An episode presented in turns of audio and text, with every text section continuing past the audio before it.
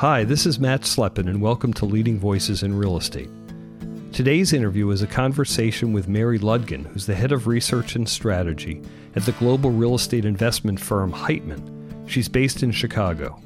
We recorded this episode in mid May and are releasing it on June 8th. The conversation with Mary was on the topic of COVID, both on the immediate impacts on the real estate industry and on the longer term impacts post vaccine, assuming we get there, both on real estate, on our cities, and society more generally. Wow, what a difference a few weeks make. With the killing of George Floyd and the resulting demonstrations on the one hand and the violence and looting on the other hand, COVID has taken a back seat, or maybe sharing the front seat in our consciousness. So, for really the first time on Leading Voices, I went back to a guest for a follow on conversation. So today's episode will start with my very recent conversation with Mary about the issues relating to the unrest and long term social and racial equity issues in our country and how the real estate industry can be responding.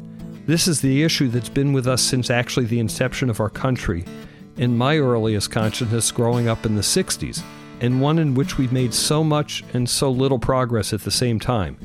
This is a tough one and an awkward one for 60 something privileged white folks to find an authentic voice to express outrage, solidarity, and a real, not transitory plan to make change.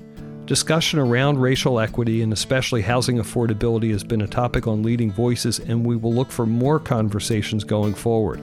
Apart from the new preamble, much of the conversation with Mary is about post vaccine, and let's hope that's soon and what the long term changes to our real estate world might be after we can take the masks off. I really wanted to brainstorm that one out loud with someone. With her global view and thoughtful perspective, Mary was the perfect person with whom to have that wide ranging conversation. I hope that you find the conversation opening up your own thoughts about what this all means over the longer term. We will continue to explore these topics, particularly around COVID and also around racial and economic equity on leading voices, alongside our traditional conversations about career journeys and exploring different sectors of the real estate world. Keep on listening, and if you're enjoying Leading Voices, please share with your friends. If you are not already, please subscribe to Leading Voices on your favorite podcast app. If you have feedback or thoughts, please rate us on iTunes Please send comments through our LinkedIn release announcements or feel free to email me at my day job as the leader of Terra Search Partners. My email is matt at terrasearchpartners.com. I hope that you enjoy the episode. Mary, welcome back to Leading Voices. This is the first time I've done a second round of conversation on Leading Voices. That's because about two weeks ago in mid May, we taped the interview that everyone's about to hear, and we focused our conversation around the current status of our industry's coping with COVID, as well as the long term realignments likely in our world and in real estate, specifically due to COVID and its aftermath. And one of the many topics we discussed was viewing the COVID crisis through the lens of racial and income inequality and the potential of social unrest coming out of COVID what a difference a few weeks make. Weren't uh, we prescient? Oh my God. Well, we've had the George Floyd murder and the resulting demonstrations and violence across the country. This has been a long standing issue, not all of a sudden. And it's a wholly separate issue, but exacerbated by COVID. And I wanted to make sure that our conversation included some commentary on what's happening right now. I appreciate having a chance to comment. Something similar happened in that I write a piece weekly for the Urban Land Institute in Chicago. And I wrote my piece on Saturday morning, and then the world changed. And we chose against running what looks like such a naive piece mm-hmm. that was about the problems of COVID as opposed to the problems of civil unrest. Really interesting. I studied international relations back 200 years ago and you could predict this, right? When it's made clear to people that they are being discriminated against in so many ways that are lethal, it's not solely the violence against a person, in this case, George Floyd, and so many other people, but it's the disparate outcomes of this disease that have fallen disproportionately in Black and Brown communities. So it's time for us to do something. And we're, of course, people of good hearts trying to figure out what are the smart moves. And I think one of them is to look back to what was prescribed in the 60s after the riots following the death of Martin Luther King. Right? There were civil reforms that were put in written form then that simply haven't been executed how to reach the police. They need to serve and protect, not do the opposite. There's so many great police officers, but there are obviously so many problem cases, and we need review boards that have teeth to them. This crisis is a chance to try to think about a smart way to position the US for the 21st century. We're 20 years into it, but still, let's take this as a moment to to do smart things from a policy perspective that allow us to rebuild as a nation equitably. Mm-hmm. And think back, you, you raised the 60s, so go back and think about the effect of the urban environment and then what the results were. I think some of the results were the total wrong direction. Agreed. Where I live is a mile from the Austin neighborhood of Chicago, which mm-hmm. was maybe spared some of the violence of the riots in 1968 because it was a little farther west. But much of the west side of Chicago burned mm-hmm. uh, in those riots. And with that, you got white flight, which accelerated suburbanization was well underway by that point that had happened in the late 40s and into the early 50s but it pushed people who would otherwise have stayed in the city it frightened them and pushed them away and with that you had the suburbanization of office you had urban sprawl accelerate these are not good things in the era in which we're realizing that density is one of the ways for people to live and work mm-hmm. and a lower impact on the environment mm-hmm. So if this would be the impetus for people to leave the city, that's the bad outcome that we would hate to have occur. Mm-hmm. It feels like, I mean, there's two things going on. There's demonstrations and there's violence, and they have a separate feel and a separate meaning to them. And we have to think about that. And the same thing happened in the 60s. And I'm wondering on our world of real estate, how we change the built environment around this and how we rebuild around these subjects. That's one. And then what does our industry do in terms of our employment and our base and who our people are? So maybe address both of those. Sure. So let's start with just house our people. Allow them to live in places where the cost is not so great that people have to forego other expenditures just to be able to put shelter mm-hmm. to create shelter right so that's mm-hmm. absurd the percentage of people in any US metropolitan area that are house poor that are living beyond what you should pay or they're forced to pay beyond what you should uh, and have to forego other spending as a result it's appalling to me that the US government got out of the business of providing housing for people who did not have it. Mm-hmm that was the takeaway from the 60s and the 70s mm-hmm. that it got pushed to private developers some of them have provided perfectly fine housing but not in the scale that we need mm-hmm. and the idea that you would tack onto regular mainstream market rate development the monies that are part of uh, what's the term inclusionary zoning inclusionary zoning thank you matt that that would fall on the private development realm that it would tack on to ordinary market rate projects and make them more expensive in the process especially the government shifting responsibility to the private sector rather than taking responsibility itself. I've been told that japan saw a homeless problem a decade or two ago and decided it was inappropriate and fixed it. I've not looked into this. I need to get more of the details of it. Mm-hmm. but we are a wealthy country. We can house our people and we can feed our people. Mm-hmm. And do it in a smart way. I'm exhilarated by the idea that Dick Durbin, my senator, is putting forth a bill in the Senate that would reestablish the Civilian Conservation Corps. Mm-hmm. It's not going to go anywhere in the current political environment.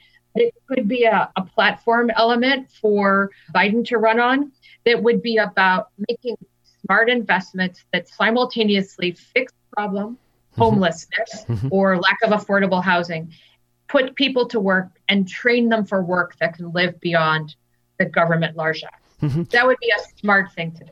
Mm-hmm. It's interesting. I was interviewed a few weeks ago by Gadi Kaufman, and he asked me what I might want to see happen from the COVID crisis in the change in the real estate world. And one of the changes I suggested, this one may hit close to home for you, was maybe a longer term investment horizon for the real estate business. With part of my purpose of saying that is the churn of investments increases costs to therefore chase returns that in the housing world has exacerbated the affordability problem. Uh, yeah, yeah, that's a fair point. I don't know how you change somebody's investment horizon, right? They've got it for a reason. Mm-hmm. I'm not sure I can fix that one. well, if you could have longer, if somewhat less churn and risk adjusted returns for a longer hold, then that may have, in the case of housing, that could change some of the dynamics, but these are marginal changes, right? You have to add all these up to make the kinds of differences that you're talking about. Well, I do think you're onto something in that a whole cadre of investors are active, were active in the space of buying B apartments mm-hmm. and upgrading them to B plus or A minus. And in the process, there were tenants that benefited and there were tenants that simply couldn't pay the additional rent that came with the tarted up apartment. So we as an industry need to be aware that we may have unwittingly contributed to homelessness or people paying more than their incomes can support. Mm-hmm. So I think being aware of the unintended consequences of what we thought were prudent actions. Right. And so now talk about our industry and how our industry moves into its I guess its workforce and then our customers with more social equity. It can't go away. And and I'm I'm pleased to say work has been done in advance of COVID, the COVID crisis in mm-hmm. this realm. The Pension Real Estate Association has linked itself up with a group that is about identifying people of color, in particular in college, mm-hmm. and helping them to see real estate as a path, recognizing that if Heitman were to want to seek a minority candidate that had 15 years of acquisitions experience, we likely would not find such a person mm-hmm. who happened to also be in Chicago or want to work in Chicago. It's just an extremely limited pool given how unintegrated our industry is. So if you can't find them, you're going to need to make them. And that's going to involve investing starting at the college level. And I think even before that, starting at the high school level. And it's going to include trying to help people make it through college. That's the critical step finding somebody in college that wants to study real estate's one thing, but helping to make sure that they're people that may not otherwise go to college get to college because in the in the knowledge economy, it's extremely difficult to put a career path together that doesn't involve a college degree. Mm-hmm. Yeah, we had a guest on our podcast, Cedric Bobo from Project Destined. I don't know if you've ever heard of that, and I invite our listeners to listen in on that. But it is a project that brings financial literacy and ho- hopefully college education and further for minority students from challenged neighborhoods to find pathways into the business world and find both pathways and inspiration in the business world, specifically real estate.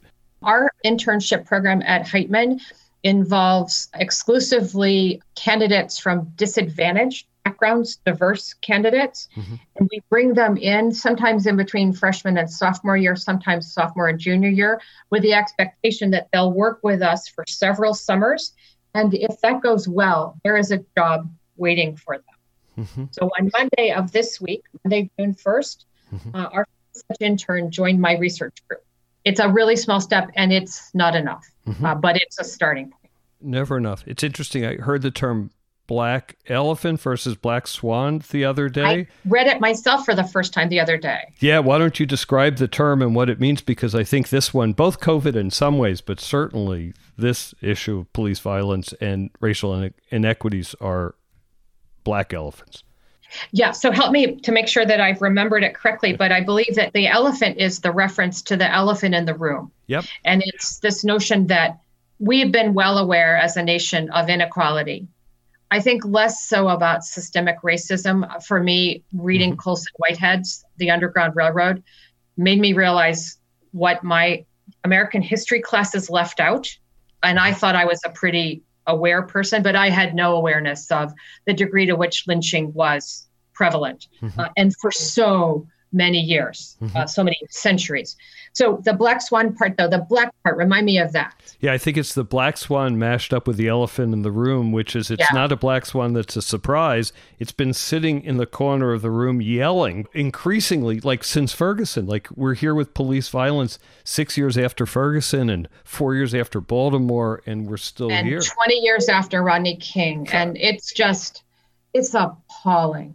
I'm a white woman of privilege, right? Not a perfect life by any means. I overcame some of obstacles of my own, right? I had a single mom, right? But honestly, I come from a family of teachers. My grandparents on both sides went to college, right? The privilege that ensues from mm-hmm. the educated family is what helped me get where I am. And we need to make certain that that is not solely the province of the privilege.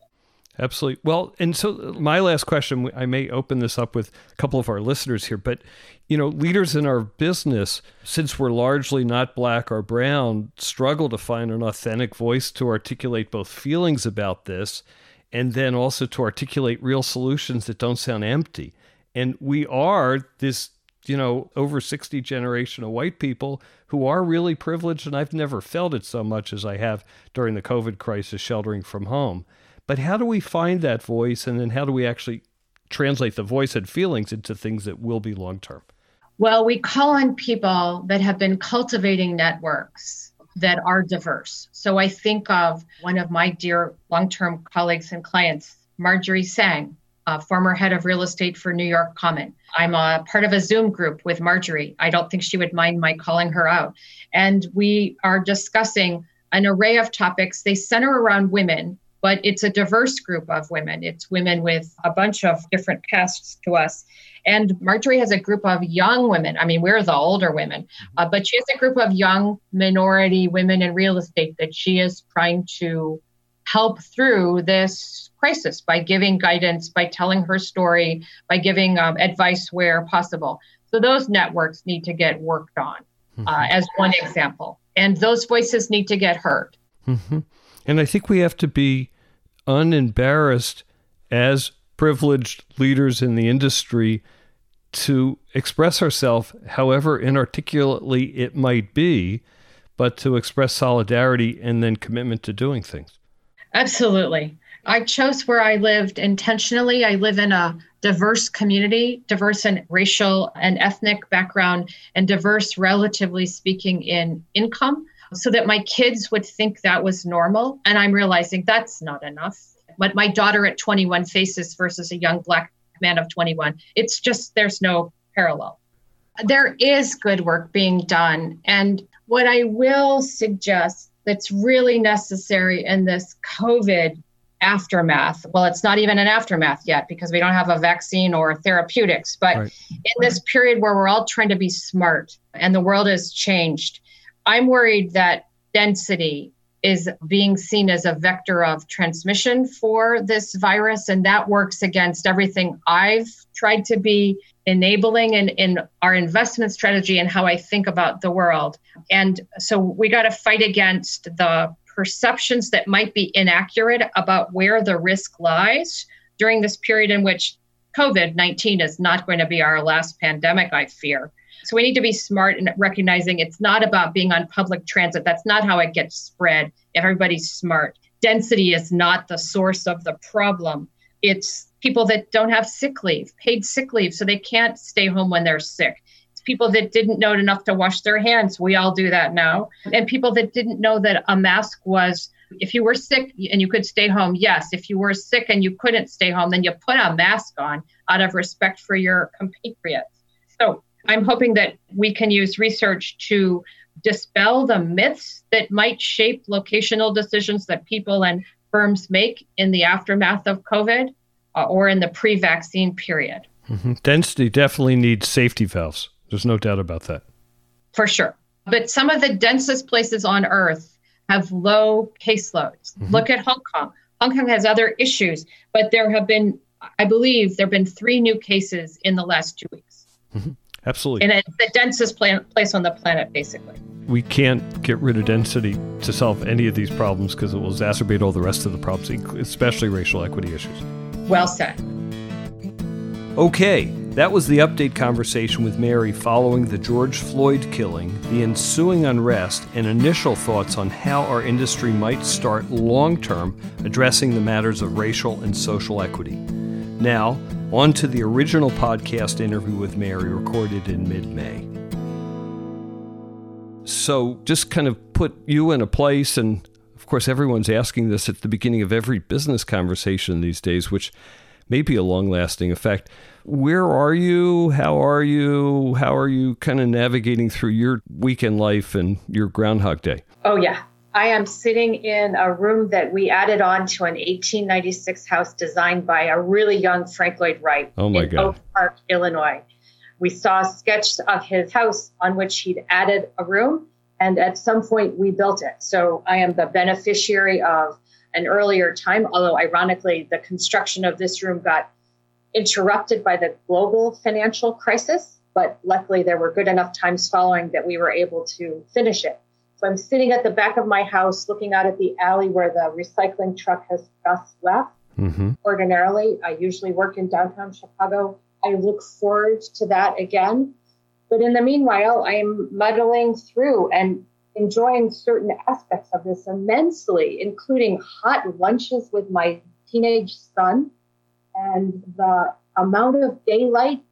I get to see my husband and my son during daylight, which is my house during daylight. Those are rare treats for me in a normal work environment, given the amount of travel that I do. So I've been the beneficiary of that. Mm-hmm. One of the things, I live about a mile from one of the zip codes hardest hit in Chicago by the global financial crisis, and that was only starting to recover late in that long economic expansion period. So as I sit in relative splendor, I am constantly aware of tragedies that are playing out very close by. So it keeps me grounded in the midst of my really comfortable solitude. So, Mary, you just made a really interesting comment, which is that you're sitting a mile from one of the zip codes most hard hit from the global financial crisis. Does that also mean it's a zip code most hard hit by the COVID virus as well? I'm just curious. I can only presume the high frequency data aren't giving me enough information, but I know that black and brown neighborhoods, and this is one of those, have been the hardest hit across the country. And certainly within Chicago, that's a dynamic. These are people that don't have the luxury of working from home in most instances and therefore they're going to work and taking the risk that that represents right now. I'm leaping to some conclusions, but I think they're probably pretty accurate. I'm sure we're going to delve into the the kinds of things that we hope can get fixed as a result of this crisis. Rahm Emanuel's quote about a crisis is a terrible thing to waste yeah. is pertinent because that digital divide is meaningful not just for people that are in school, but it's clear in the workplace as well. Yep, absolutely. And one of the things we'll be thinking of in the conversation is the investments that we're going to be making in the real estate world for the immediate crisis, the post vaccine part of the crisis. Hopefully, those investments aren't ill spent towards the post vaccine world where they may come in handy as well. Right. Fair, fair point. So let's just keep talking generally for a minute. And one experience that I have, and I think we're both in the latter third of our careers, is that I've been through three or four of these things, starting with the S&L crisis, which was the first shock of my career as a semi-young pup, and you know through the global financial crisis and through 9/11, and here we are again. And there is a familiarity to it to me, even though the experiences we're having are unknown and unprecedented, and we couldn't have predicted this specific one. There is a familiarity. Uh, this feeling of the it's the moment when that ride at the amusement park where the floor goes out below. Mm-hmm. But that said, there is no parallel between this and the 2001 downturn, uh, which was pretty concentrated, pretty short, scary for a while and then people got really comfortable and bought homes during mm-hmm. a recession. Nobody did that before. There are interesting moments of parallel to the 90-91 the S&L downturn that you mentioned earlier right. relative to not having information on valuation, and some are suggesting that that means we need to leave cap and discount rates alone, the valuation metrics, which makes me think they didn't live through that horrific downturn when the real estate industry was so slow to recognize the change. And we ended up with, I think it was 23 consecutive quarters of negative appreciation in NCREIF. That was not a good thing. I guess that was a answer in which I simultaneously said there are no parallels and there are. Maybe that's a clue as to just how confusing this time is. Uh, sure is. Well, one, uh, one difference is then coming out of the end of the S&L crisis came the opportunity funds and in some ways the kind of modern institutional real estate world. And yes. that modern institutional real estate world in some fashions loves a crisis because that's where fortunes had been made and there's dry powder and we know all these words. But that does change the the timing of a bounce back when when we can see what's ahead of us. Yes i think you're right about that because you're dead on in that there was capital that stayed on the sidelines in the late 1990s frightened by how badly real estate had done in the in the downturn that started with the 1991 recession but that lingered on. So you had people that had given up on real estate institutional investors that had given up on real estate only to then watch fortunes made for those that were willing to take the risk and buy real estate at 33 cents on the dollar from the resolution trust corporation. And so they were quick to jump in in the tech wreck and they limited the extent to which cap rates rose and discount rates rose. It was really, really interesting to see. Mm-hmm. By contrast, there was a real pause in the aftermath of the global financial crisis. We all wanted to catch the knife as it was still falling, but we couldn't see the knife. Mm-hmm. Uh, so there was a pause.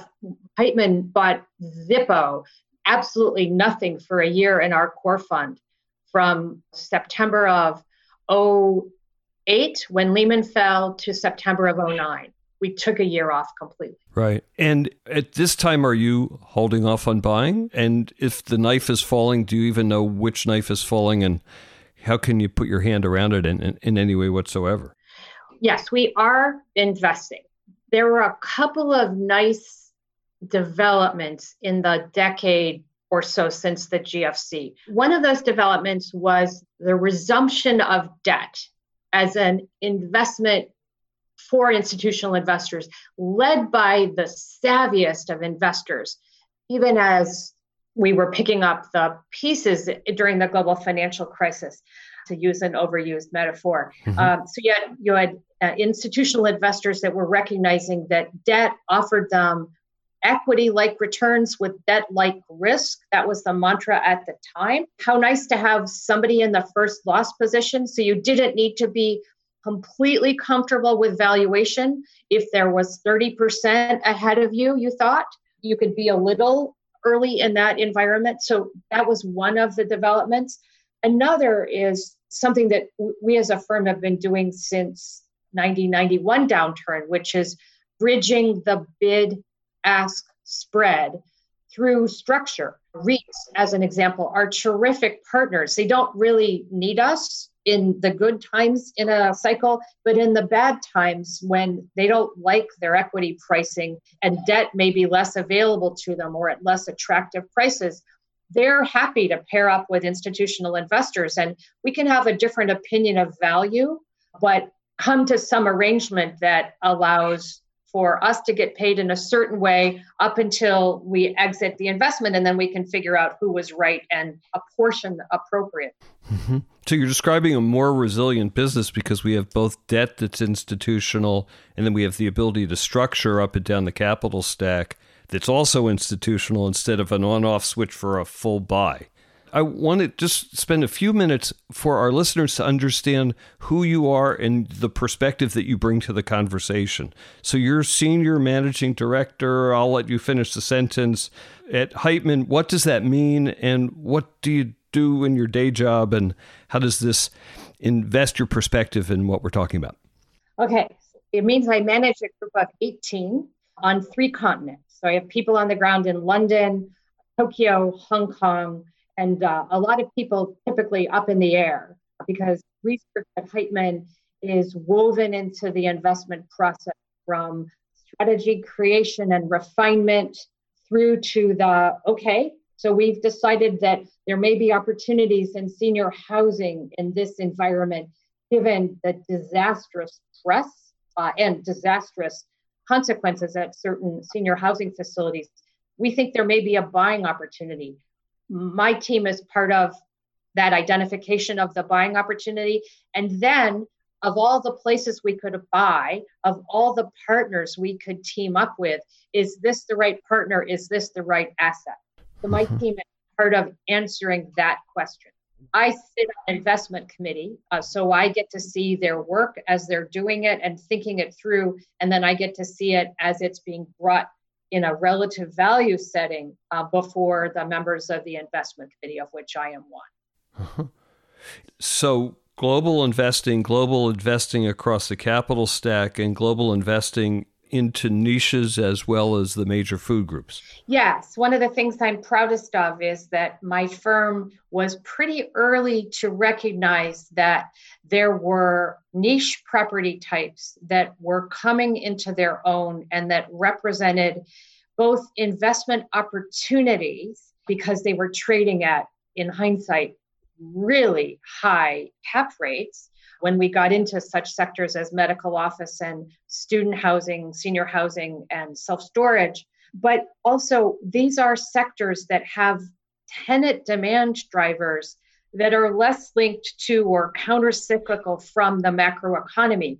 So they have this terrific stabilizing force in a portfolio to help lessen the cyclicality that's visible in how office does during downturns, as just one example.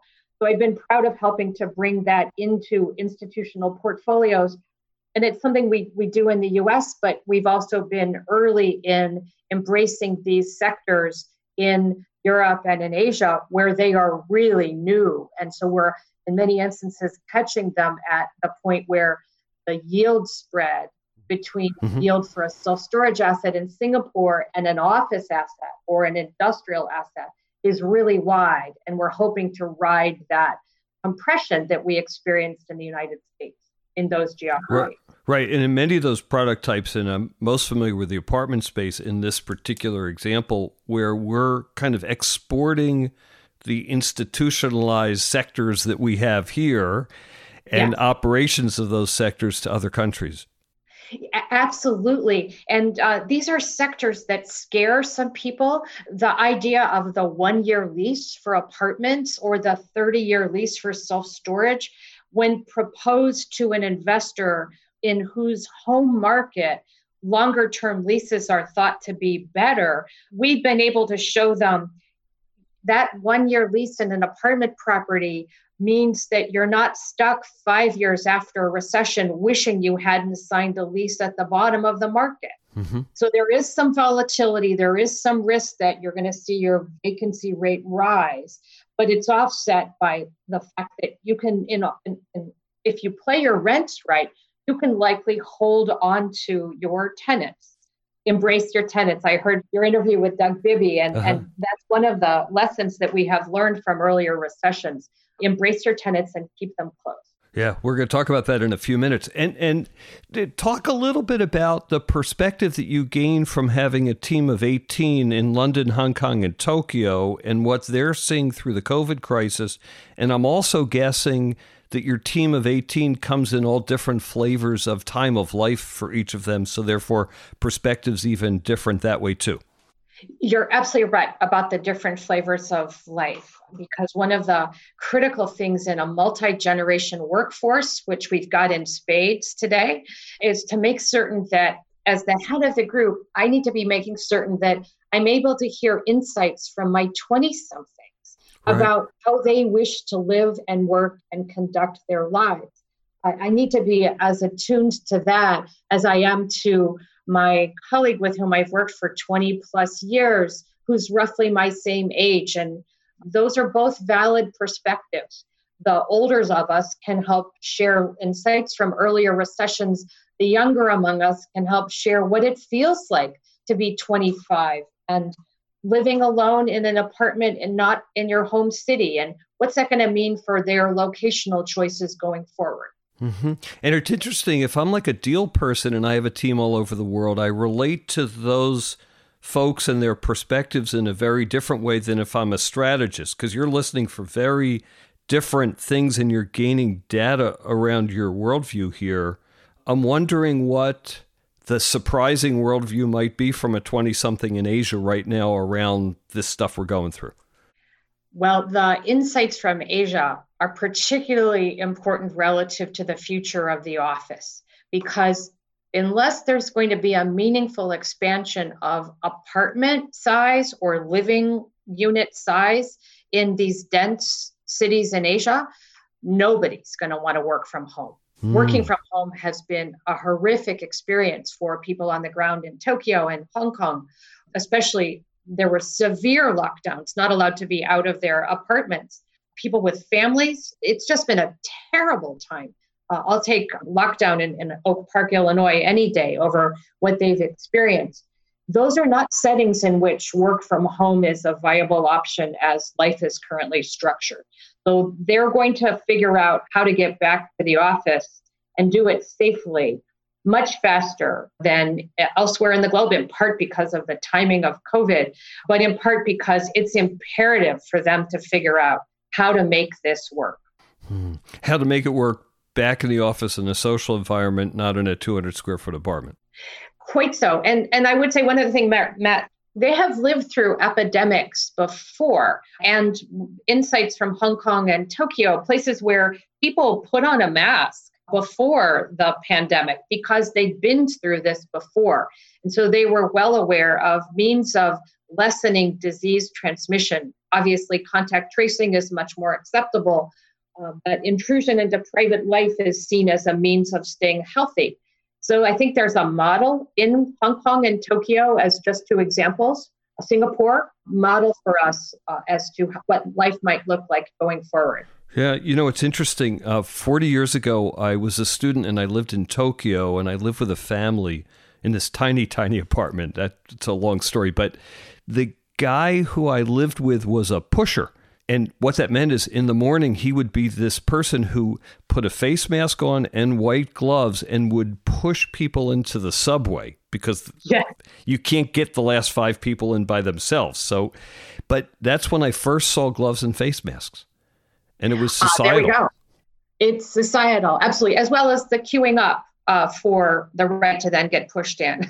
okay, so a, a few minutes ago we talked about pre-vaccine and post-vaccine, and let's assume that this is a. I, I know Trump's saying this is going to be over in a couple weeks or something, but this is probably at minimum 12 months, probably 24 months, maybe 36 months of this pre vaccine period and we're going to have to navigate some choppy waters through that period of time. Any comments about that before we talk about post, which is really what I want to dream about with you? Yes, sure. Well, I suppose that I would say that it's going to be similar to the recession or the economic part of this, which is there are many chapters in an economic recovery or during the recession itself. So, similarly, there are going to be many chapters in this, the public health part, of what we're doing. Mm-hmm. That will include the attempts at reopening and that may include the resurgence in the fall, may include reinstitution of stay at home. So I think there are going to be lots of phases of this. Thinking of anything monolithically right now is problematic. And it could last that long. It, it's funny, when we all went in lockdown three, four months ago, we figured, okay, maybe something's happening for a month or two and then we'll get back to normal. I think there is a way for business and the economy to adjust to, oh, 36 months maybe, I can deal with that. I can put the structures in place to execute business and execute life and execute emotions through what may be a very long period of time. I think that's true. Uh, that being said, somewhere in my notes is a comment from James Gorman, the head of Morgan Stanley. As right. we all know, he's made the decision that Many Morgan Stanley people will never come back to the office, although never is a long time, I would say to him. Mm-hmm. And I think the quote I'm searching for is something to the effect of, We've been able to make this work. Well, to that, I would say, We've been able to make it work thus far. And I think my firm has done really well with this. We got people a second monitor so that they're not peering over a single tiny screen on their laptop. We've done other smart things, recharge days when we're all supposed to put our phones down and, and not work. That being said, this is, I am in abeyance. I'm in limbo. Mm-hmm. As is my team. We are eager to be back face to face with one another. Or for those that are working in other offices around the globe, back into a different rhythm of communication than the 6:30 a.m call that I have every week with my team in London and in Hong Kong, I, I feel like I'm in suspended animation at a really complex time when we, we need to make smart decisions about how we manage our existing portfolio. In my earlier run through of what my team does, I don't want to neglect that. We're part of the thinking through of the value of our assets on a quarterly basis, what their annual business plan should be for operation. Where do we spend money? During a, a, recession and where do we not? Because it's it's not a, a smart move. How do we cut costs? It's an interesting question though because your comment suspended animation if the definition of pre-vaccine the definition of pre-vaccine if it is two or three years cannot be suspended animation. It has to be a coping tool. And if you're the owner of an apartment building and you're managing it how do you manage your folks? If you're managing a retail uh, shopping center you're not in suspended animation, but you're in this midterm process that's going to be less than optimal, but it's going to be for quite a while. Yes. And I think for you as well, you may not be at the office altogether for a long, long time, but you're going to do business. Correct. Now, our offices are reopening around the globe as permissible. Right. So Hong Kong opened this past Monday as there was a relaxation broadly of the work from home requirement. And bars opened again and other things. Schools reopened or are about to reopen, which is critical to being able to return to work. We have pretty large office space in some of our non headquarters locations that is going to allow for the social distancing that is part of the pre vaccine or pre good therapeutics, period. But Chicago, which is our headquarters, it's unclear as to when that opening will be. Likely early June, first wave, mid June. But I fully expect some of my team will not be back in the office this calendar year. Right. And you may have, therefore, 50% headcount on the best day. Yes. And then there may be a shutdown for another month, sometime eight months in the future. And you just have to yes. expect that stuff. Exactly. So we're trying to think through the communication strategies, mm-hmm. recognizing that part of what happens in the office is magic. It's alchemy. It's yep. the unexpected collision that brings forth an idea. How do we respect the right of our employees to say, I can't come in, it's not healthy or safe for my my family, I've got too long a commute, uh, an array of utterly legit reasons that people will not be back in the office. How do we make certain that we are getting their best ideas? How do we structure communication such that we do the best we can? And that may mean that we're not going to be in conference rooms when those of us are in the office talking to people that are on Zoom calls because it's hard to hear the people on the conference that, that are together in a conference room. So to have to figure out what's the best way to make this work. And the way to make that work is also, and you use the word respect your employees, is there will be a diversity of desire around personal and medical and health risk. Yes. That you kind of just have to accept. You can't, I think, we won't be able to bully people and to say, sorry, you got to be there. Oh, no, it, far from it. We, we need to respect that they're working at will. And those individual choices need to be respected.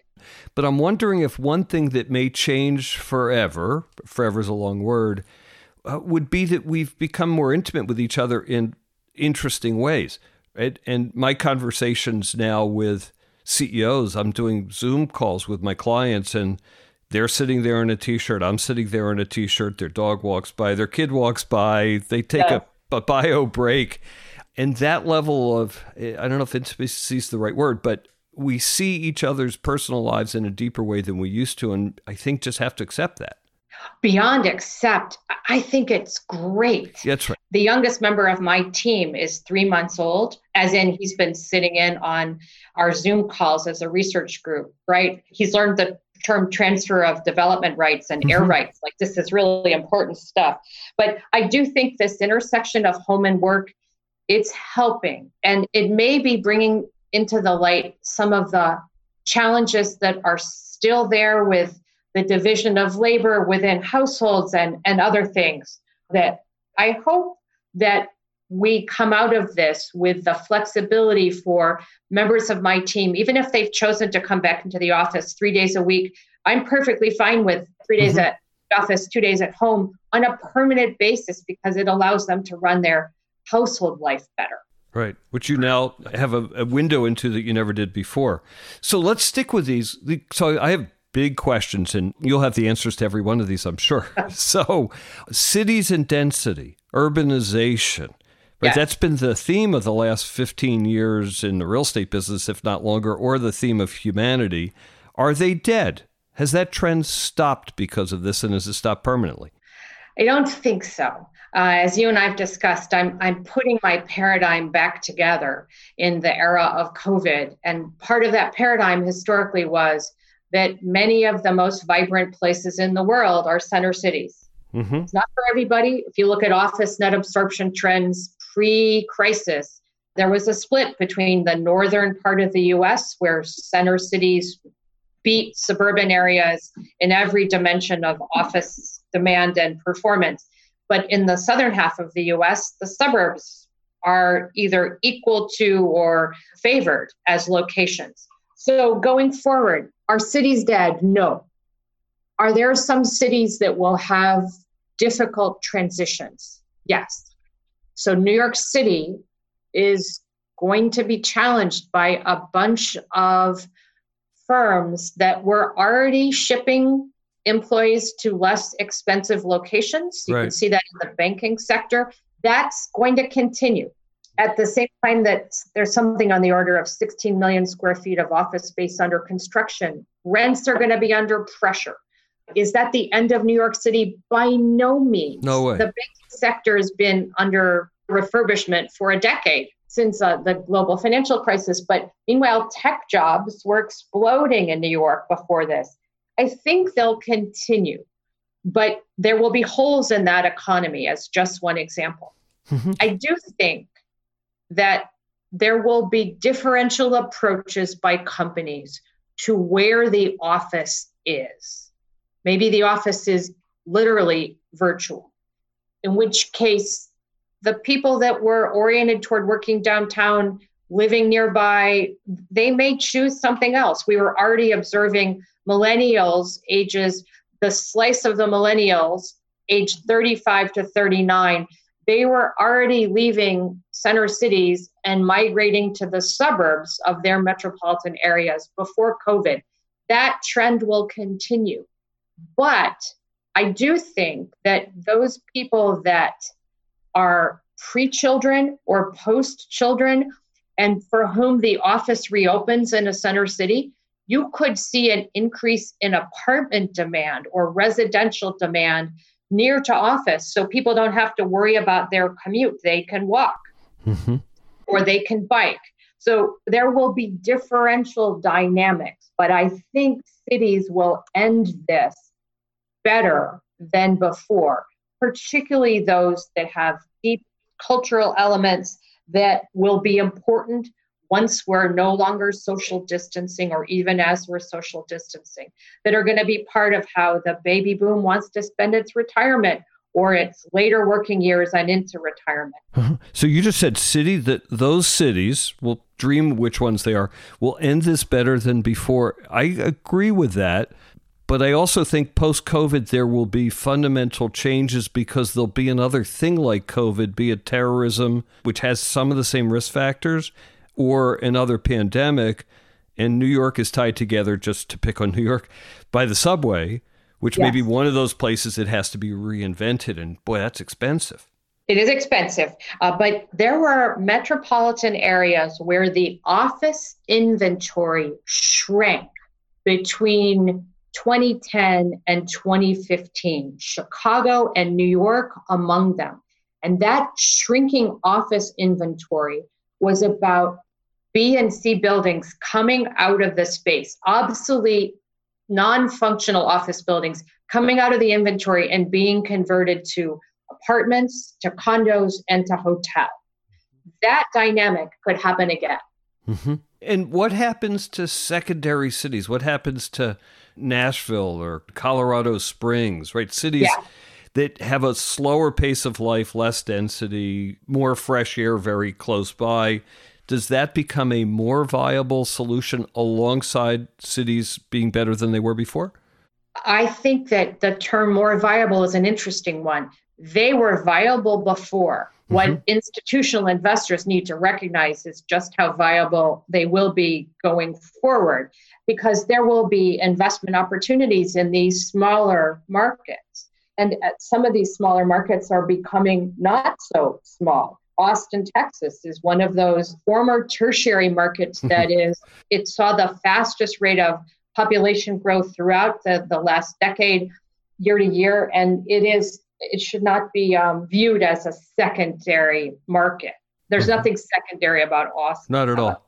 And if we ask this question, we've been kind of popping around US cities. If I ask the same question about urbanization and what does it mean, and we talk about Asian cities or Asian countries, how would you be answering the question then? Same? Different? Some similar dynamics. You have some neighborhoods in Tokyo that are more live, work, play neighborhoods. Those will be in high demand going forward as for many people, commuting will not be an appealing idea in the era of either a future pandemics or current pandemic, or as you put it, the risk of terrorism. So for some people, the being able to walk to work, which you can do in parts of Singapore, you can do in parts of Tokyo and Hong Kong, uh, that's going to be really attractive. Or a bicycle commute, really attractive it's funny the blessing of my life and our listeners know this is i have been able to walk to work or bike commute to work for years and years and both of them are delightful in different ways but it's such a luxury okay so let's uh, flip to another subject. Talk about globalization. And there have been trends backlashes against globalization particularly in the trump era and immigration and tariffs and all that stuff. But it feels like an inevitable trend. How does this change that, modify that? Well, let me first, um, in answering that, let me tell you, I had this epiphany about the number of times in a decade that a city goes through a hundred year flood. Yes. Like Houston, poor Houston, since Harvey, there's that was a thousand year flood. And then there have been 200 year floods. So that's what climate change has wrought this intensification of the outbreak of supposed to be unusual events. Yes now you and I, we had one whopper of a recession in the early 90s, but that was not so much about the recession. It was more about how real estate investments were structured. And we had one pretty normal recession, three quarters long in 2001. Mm-hmm. And then we've had two thousand year flood kind of recessions. And I put the intensification element to that uh, with globalization what globalization has allowed for is something that used to be contained to a single continent or a single country is now a global event. Mm-hmm. There are good things about globalization and there are bad things about it. And I think there's going to be mindfulness. I hope there's going to be mindfulness about what aspects do we want to retain of pre COVID global life? Right the global view of things, that's a positive, right? To, for people in the US to go and study abroad, for people in Melbourne, Australia to, to go to school, not in their hometown, but in another city or another country, that's positive from a worldview perspective. But the dependency on a single country for our pharmaceutical needs, that's not smart. So I hope that we're going to be able to differentiate between what's smart and wise about globalization and where is it creating vulnerabilities that are not tolerable mm-hmm. how do you make decisions about stuff like that because uh, for example if we uh, capitalism would suggest that you have utter dependence on kind of the best price and capitalism wouldn't necessarily care that all medical devices come from china yeah. just for example so therefore you need collective decision making government or something to do that and we don't have that kind of institution in place at the moment. Well matt i know you were going to say the word government because in fact i lean that direction. There is a role for government in doing what the private sector alone will not do. And i i think this this crisis has taught us the importance of that. So i hope government will behave in a wise way going forward because we sure need it. And we need to undo things like that people's health care or their insurance, I should say, is linked to their employer creates a vulnerability that is just not wise. So, this, I hope, is going to be a time for us to look at other models. And we're in this crisis for quite a long while based upon my firm's house view of the economy. Right. And uh, it's a long time for us to try to figure through some workarounds right. better solutions, better and, structure. And we'll get political just for 30 seconds here. If there's ever been a time where you understand that your neighbor's health care matters to you equally to your own health care, it's yeah. now. So let's keep going. A related question travel. Is travel dead? How will it come back? How will it be? And so much of the work lives that you and I've had through our careers has been dependent upon a ton of travel, business yeah. travel, conference travel. That's how we get to know people and how we have recreation as well. So just talk about that. So I think travel will come back. It came back after SARS, it came back after other regional epidemics and came back meaningfully. Asia has seen regular outbreaks of pretty horrific stuff, and Asians travel at the drop of a hat if they're of a certain position in business or a particular position in society that it's just normal stuff. So I, I think it will become normal again for something.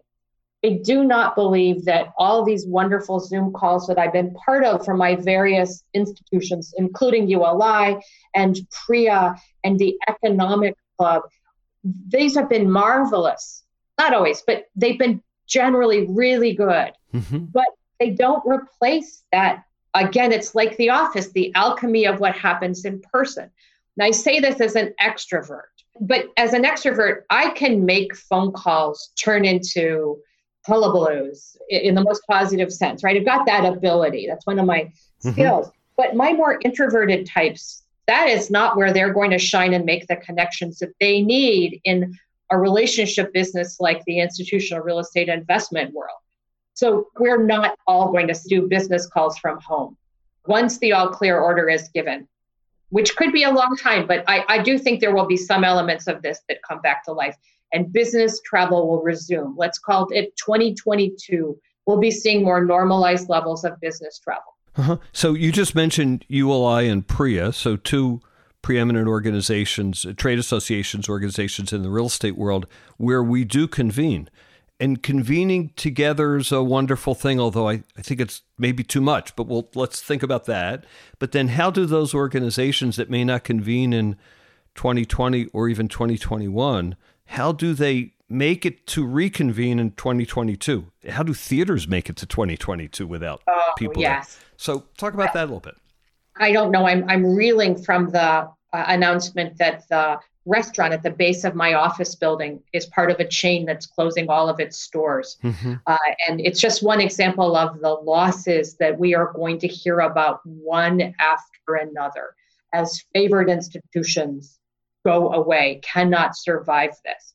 I'm a live theater fan. Uh, one of my favorite things to do is to get sent to somebody else's conference in New York City, not an organization in which I have to be at the schmooze hour and I can sneak away and buy half price tickets and go to the theater. Oh, that is heaven. But I don't know what the future is for theater, other than at some point we are not going to be looking at the person next to us as a germ factory and as a risk. That after SARS, at some point, people became less worried about who was adjacent. They put their mask on or they stayed at home if they themselves were sick, but they didn't worry about who was next to them. We will get back to that, but there will be wreckage in the meanwhile.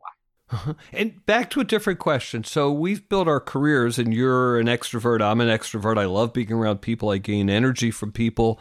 But for those younger people who may not have this over a three or four year period of time and we do return yeah. to some level of normal, how do those people build their careers with this having been the learning time of their development where relationships mean a whole different thing? Oh, it's such a great point. I'm going to um, not particularly answer the question, but I'm going to give an insight that sure. I think is about why the office is so important. Mm-hmm. That our firms are doing as well as they are now is reflective of a culture that got established when we all worked together and bumped into one another right. on a daily or weekly basis the guidance I would give to somebody that is contemplating a completely remote workforce is good luck on that creation of culture. And for mm-hmm. now, I am going to answer your question, having made that intro. I think it's going to be a period where people are going to need to focus on other things than on their relationship development. They can do relationship work through smart written correspondence, my firm is writing more impromptu kinds of things and sending them out to clients. And so people can make their careers by smart, short vignettes of insights into how COVID is changing things or how it's not changing things. Mm-hmm. So focus on what they know how to do well and recognize that this is a holding period. And so there's some things they can accomplish during this time and some things that it will take face to face reunions to really solidify. Hmm. It's really interesting. So at Terra Search Partners, we talk about this all the time, and we talk about relationship building versus thought leadership. We're maybe better. We're we're good at both, but we spend a lot of time on thought leadership, and now you have to right because the relationship yeah. side isn't there as much. You just can't touch as many people. Yes, it's true. Or you can touch a lot more through an email blast. Right. But there needs to be a follow up to make sure it's getting through. And there's a lot of email blasts, a lot of podcasts. There are a lot of email blasts, right out. Um, so let's keep bouncing on subjects here. What what does all this mean for investment in environmental, global warming, resilience issues? Can we afford to spend dough on that? And can the dough that we spend on that be double duty? And I'm now for the second time I'll mash COVID up with terrorism as two global threats. Uh, fair, fair question we're going to need to invest in green. We need to not let this fall out of our focus. COVID 19 has pushed a lot of things from the front page of newspapers from early on in whatever it is that you read, however you read it. And we need to make sure that it gets back up there. For those that have already made investments in reducing waste, reducing resource use in their buildings, they're benefiting from those investments because that makes their operating expenses lower. And that's important. Mm-hmm. As governments try to do the part of the recession response or COVID response that's not about relief, but that's about stimulating an economy, mm-hmm. we need to be smart about investing in green infrastructure or tying loans that the governments around the globe are making to the airline industry, for instance, to reduction in emissions. We need to not let this crisis cause us to avoid uh, dealing with another crisis that is literally lapping at our shores. Mm-hmm. And for real estate investment, I've wondered what the economic justification is for greening a building does that justification become more compelling or less compelling because of the new investments that have to be made now? I think that the, there was a commissioner of the environment in, in Chicago named Sadhu Johnston. I think he's Philadelphia's commissioner of it now, who said something meaningful 15 years ago, which is green is green. What he's trying to say there is investing in green infrastructure within your buildings, greening your buildings, be they apartments or office or industrial or whatever, that results in money savings. And I think that that's been proved out over the last decade.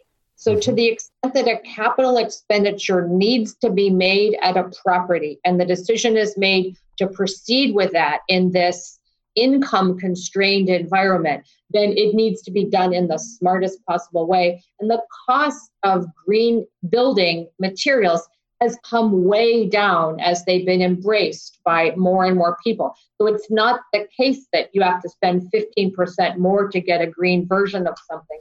That mm-hmm. cost reduction or the differential in cost has come way down, making it possible to do the right thing at no extra expense. Mm-hmm.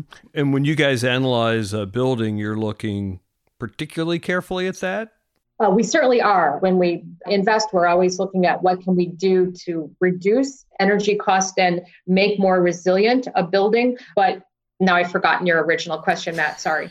well, well, I'm thinking about when you're making an investment and how much might you make an investment looking forward, both on what the current environmental footprint of that building is or how green it is, whatever the right word is, and then how that building might be resilient and are you know are there cities that you be more or less comfortable investing in because of you know sea level rise and stuff like that yeah i'm so glad that you pivoted from thinking about the building and its sustainability yep. and its resilience to the broader topic of climate risk climate mm-hmm. change and climate risk because i think as people that we tell our clients that we know how to underwrite risk and opportunity but for many people that underwriting of risk ignored all of the climate related risk that buildings embody or that investment in a specific location embodies as right. you're as you're you're buying the ability of a metropolitan area or a municipality to weather climate change well so i think this is going to be on people's minds as they contemplate whether they want to take sea level rise on at the same time that they're taking the risk that a particular economy is going to rebound You've got some places that are much more vulnerable to sea level rise and others, and that that cost that that's wildly expensive. And at a time when taxes are going to rise broadly mm-hmm. one can anticipate you can expect even higher tax increases in those markets that are having to deal with climate change in the form of sea level rise. Gosh we have sea level rise earthquake risk and fire risk where i live. So you do. And the buildings have been built presumably in San Francisco to withstand the earthquake risk, but maybe not so much the sea level rise component. And none of them reflect the wildfire risk, which is going to mean I think your summer is going to include more moments where PG&E is not providing service right. because of the wildfire risk, the sparking risk. Mm-hmm. So yes, that's coming into focus for institutions in a way that it wasn't even two years ago. It's interesting. My family, we bought our COVID masks a year and a half ago when San Francisco was too smoky to walk around due to the fires.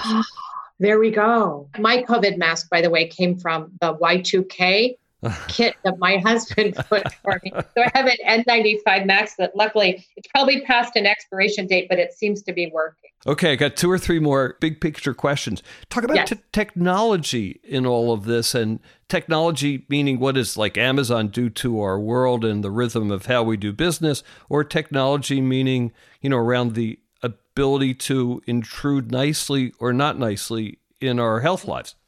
Sure. So let me start with Amazon and say I'm on record as ranting periodically about the risk that we are taking as a nation in particular, but to some extent globally, in letting a monopoly get created. Right. Do we really want to kill all of our local retailers and put that kind of pricing power and control in one guy's hands?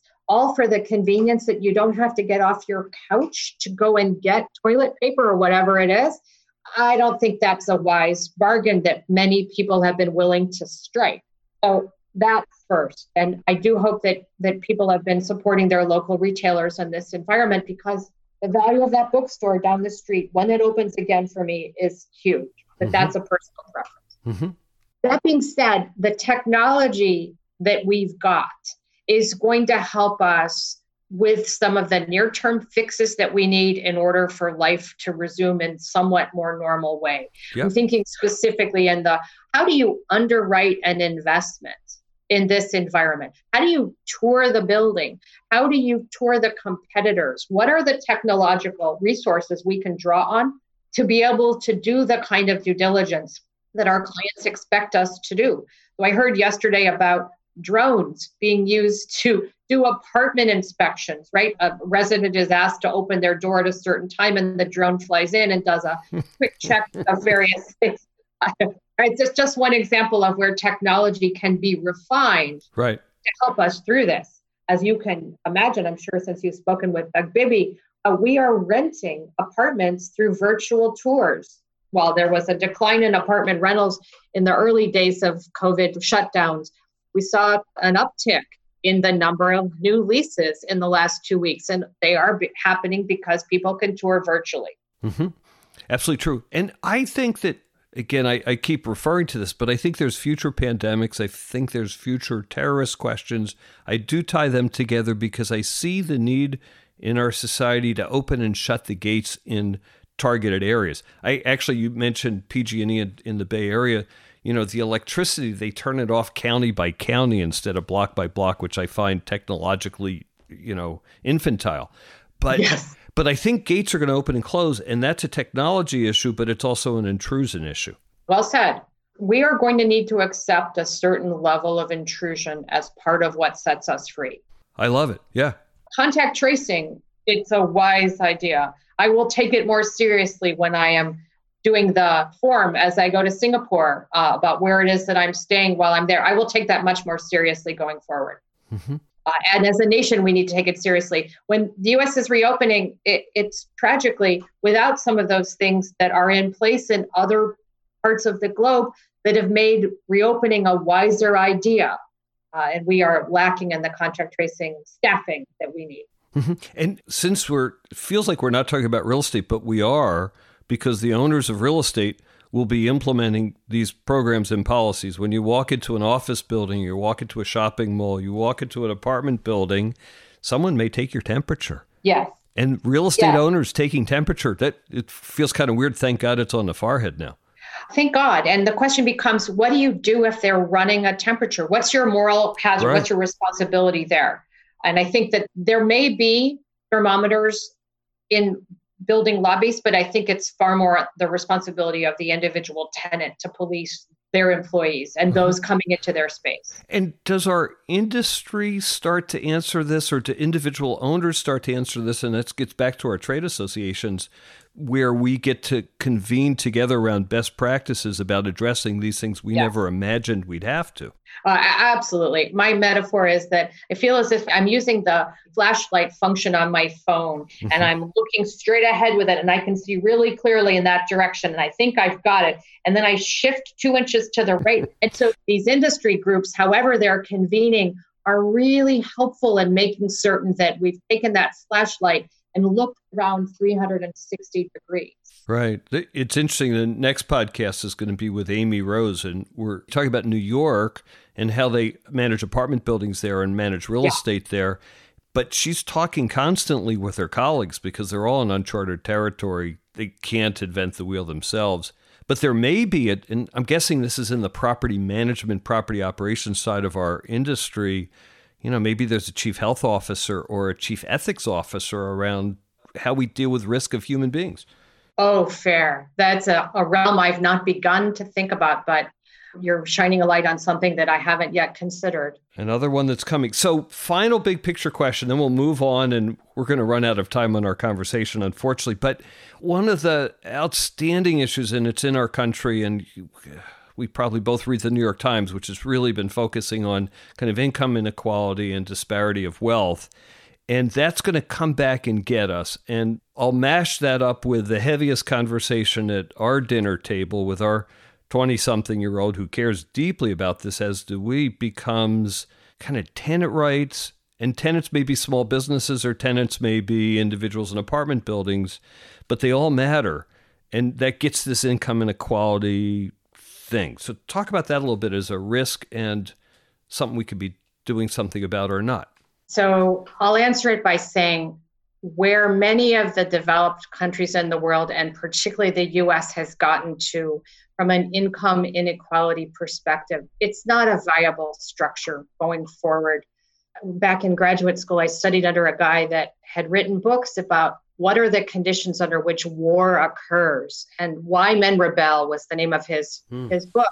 Right. Gerber's name. And people rebel under conditions in which they know how the 1% lives. And so we're setting up a really bad backdrop. And the fact that immigrants that are picking crops for us have been declared essential workers but do not have a path to citizenship let's shine a light on that. Mm-hmm. so the optimist in me is hoping that This will allow us to reconsider some of the structures that we have built, societal structures that we have built that are not bringing out the best for all of us. And that includes policy fixes that include things like, as I mentioned earlier, the provision of healthcare and provision of insurance should not be tied to employment. That's just mm-hmm. not a smart way to go. We need a smart childcare policy so that everyone can kind of stay home if they need to, if they're sick. Sick leave policy, I should say, as well as childcare policy. So I'm hoping I got a master's degree in policy analysis mm-hmm. 200 years ago. I'm hoping that this is a moment where we can start thinking about what's the good of what came before COVID and what's the bad that we want to eradicate and how can we in a use the stimulus and other moves made to get us out of this economic hole how can that help us toward a better future mm-hmm. and Mariel, let's push it both of us because we, we come from similar positions on this stuff, but I don't think this is idealism for people in the real estate industry. So maybe it is idealism. However, the push in California for rent control. Sure. I just saw the push in California for some kind of rent control for small businesses, rent strikes this is the apartment business and NIMBYism making so you can't build another building in a densifying environment. And that there's no childcare, so therefore half of our staff can't come to work. So yeah. this is in our face, not idealism. Yeah. Okay. So let's go to with that. The fact is, sadly, that efforts to control rents have failed. They tend to mm-hmm. lead to lesser levels of supply being developed, and that tends to then lead to even greater levels of rent increase than would have happened were those rent controls not in place.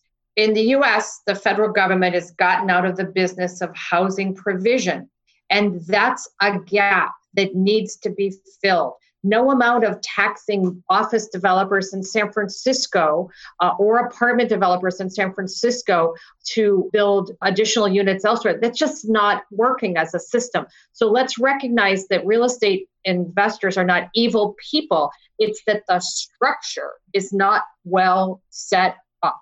The federal government need, from my perspective, needs to get involved in the provision of housing for those that can't afford it. And there need to be incentives put in place for the provision of the middle income housing, which has been hard hit by dynamics of the last decade or so. But if you look at, at places around the globe that have instituted rent controls, among other policies, it has led to a lack of provision of supply. When we underwrite investments in the Netherlands, we often don't even have to think about new competition when we're buying an apartment property because there simply isn't any. That's not right. healthy.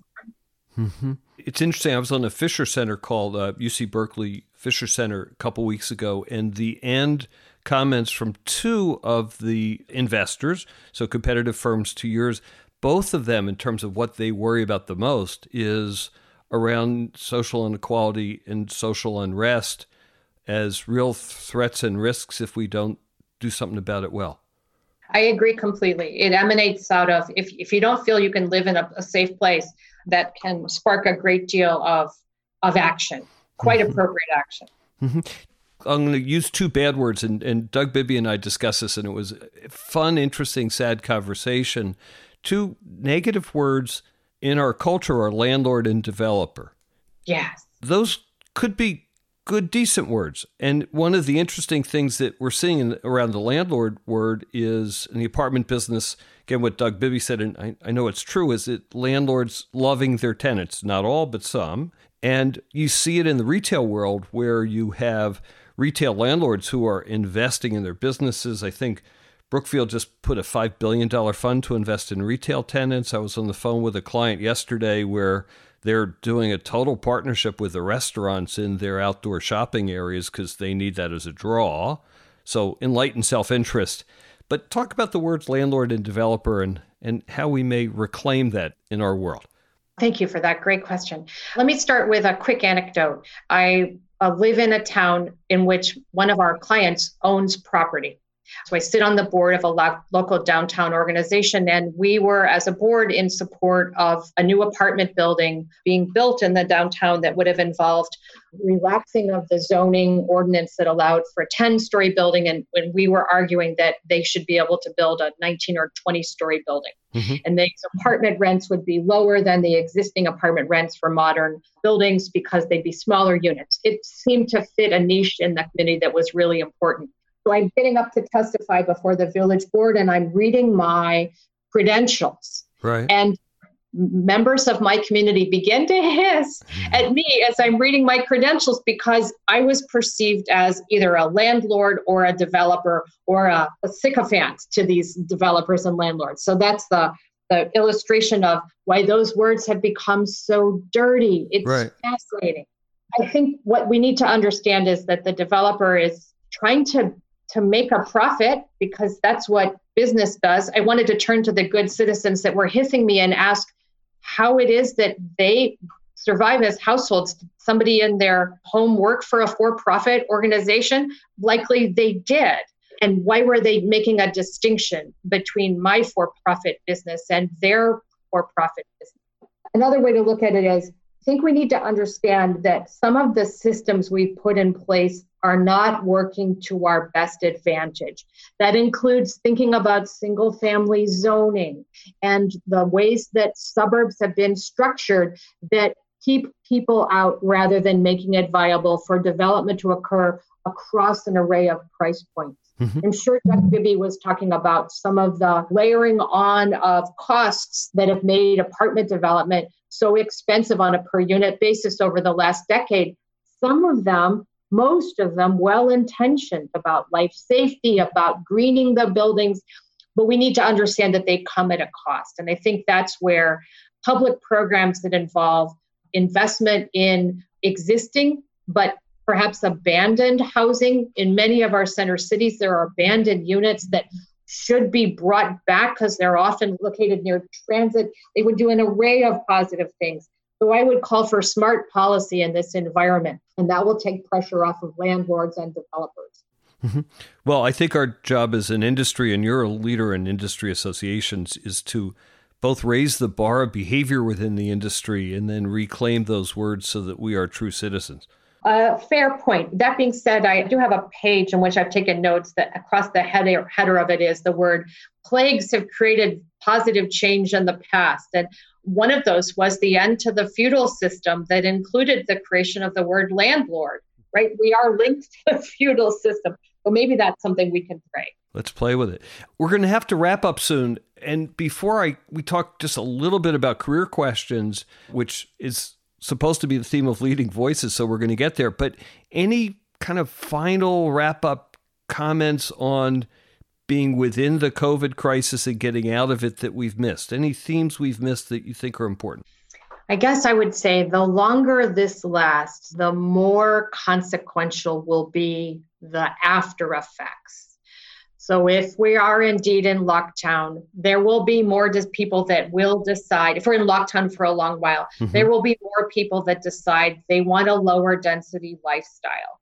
And there will be investment opportunities that come out of that this could be a good thing for suburban office demand. Mm-hmm. Am I suggesting that suburban office vacancies go to 4% around the country? No way. There are some locations that will be advantaged in this, um, especially if it lasts for a long while. I guess I would leave it there. It's the real estate. We don't require everybody to move in one direction in order for there to be smart investment moves. We can capture the various branching off of certain larger trends and, and make money off of that. Mm-hmm. And it's both making money. It's interesting because it, it also means there's a variety of answers. There's a variety of sectors to work in. There's a variety of sectors to invest in. And from geography, it doesn't have to be the sexy six. It can include these cities that are far outside of that because there could be answers kind of everywhere. More of a resilient spread across economy. I, I, would hope that it leads to an open mindedness to a pretty wide geography because just investing in six markets was not a prudent response to the global financial crisis. Many of those markets got overbuilt. Look at Washington, D.C. Mm-hmm. So the sexy six, you and I can talk about that offline. that was not a clever grouping of market. Mm-hmm, mm-hmm. So the last question on leading Voice is always about careers. And we're not going to get to talk about your story, but you've told us so much through this conversation. And the last question is always if you have advice for a young person, what would that be? And colored now by two things. One is a young person getting into business, navigating their career, knowing this current crisis and what the future might look like, A, and B, uh, advice for a young woman. You're a leading, one of the leading women in the industry. So talk about both of those sides of that.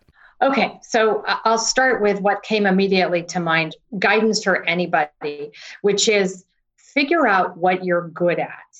And I mean that I'll use myself as an example. I'm the daughter of an English teacher and the granddaughter of an English teacher. I love words. And by some fabulous twist of fate, I came into a numbers business. I can do the numbers, but I work with people that are more comfortable with numbers than they are with words. So I can be the words person in the midst of a numbers company. Mm-hmm. Figure out what sets you apart, especially take advantage of your specific environment and see where do you have an advantage over everybody else in it and then try to play that so that's my first bit of guidance mm-hmm. my second for the women is women have certain traits certain instances where gender is relevant they include loyalty they include a desire to work together in teams and I've been able to use that desire to work together collaboratively as a model for how to structure my firm. So recognize where some of our natural proclivities can be advantageous. If you can help make a team work more effectively, that is an advantage that can help you to climb. Mm-hmm. The guidance that I gave for both genders is pertinent for women in particular. I know as a woman, because I can speak in front of large groups, that's an advantage. I've gotten giant numbers of in, in opportunities to speak someplace because a, a conference organizer was trying to get gender balance mm-hmm. on the program. So know that's an opportunity and play that. It has been to my great good fortune that I have been one of the few women in a particular setting, and that's allowed me great opportunities, such as the one that's happening right now, Matt. it's true. It's true. And any comment for someone planning the career, looking out over the next 10 or 15, you know, 20 year career, 30 year career in real estate with, with the aftermath of COVID, where investment sure. is, where cities go, where real estate moves? Uh, well, I'm going to take a slightly narrower view of it, which sure. is if you're somebody that's new in this industry, that was not responsible for the investments that got made pre COVID, that we're going to watch how they play out. Take notes, talk with people that did make those investments about what this has taught them. Mark Twain's line about history doesn't repeat itself, but it rhymes. COVID may not be our last pandemic. It will not for sure be our last economic downturn. It won't be our last global crisis. So learn lessons about what are smart moves and what are stupid moves in a downturn. And your older peers are going to be thinking through what they wish they had done, what they're glad they did. Um, buy them a drink in the era when the, we can do that again and talk to them about what they've learned from this and what they would advise you to know to extract from it. Hmm. It's really wonderful advice. And it's funny, we started the conversation with the question for you and me where we have both lived through five or six of these things. And those five or six experiences are highly dense times in our careers. And for leaders, where at this point in our career we get to be, this is when it's all tested. I agree completely. Mary, thank you so much for this conversation. It's been wide ranging, it's been fascinating, it's been wonderful, and we will keep talking about all this. Thank you, Matt. I've really enjoyed it. Thank you for listening into Leading Voices, and I hope that you enjoyed today's episode. I have a request. If you enjoyed the episode and found it to be valuable, please share it with a friend or two. If they're podcast wary, take their smartphone in your hand and subscribe for them and teach them to listen. You'll change their life. Seriously, thanks for listening and keep in touch. You know you can reach me at matt at terrasearchpartners.com. See you next time.